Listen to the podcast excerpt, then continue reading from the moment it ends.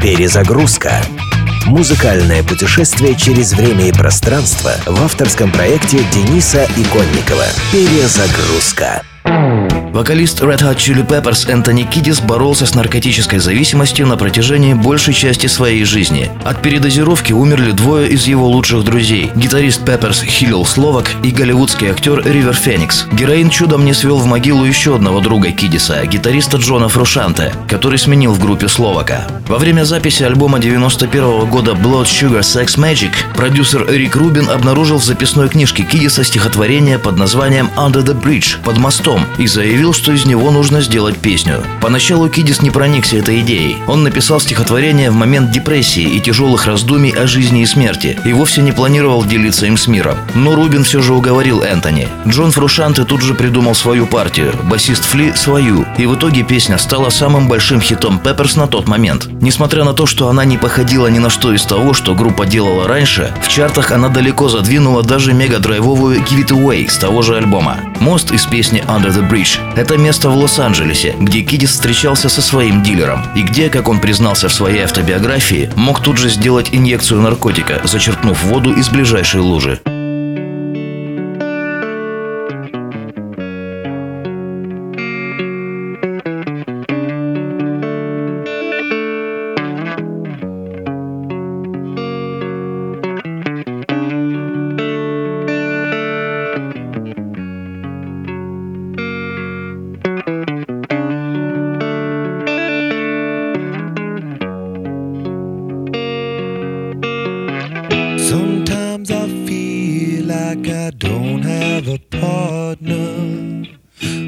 Sometimes I feel like my only friend is the city I live in, the city of angels. Lonely as I am, together we cry.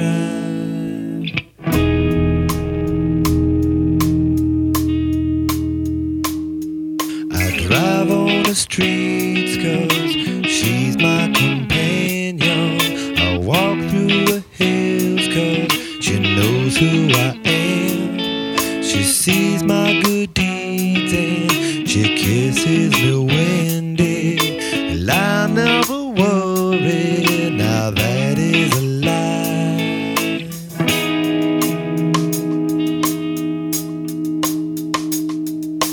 Not only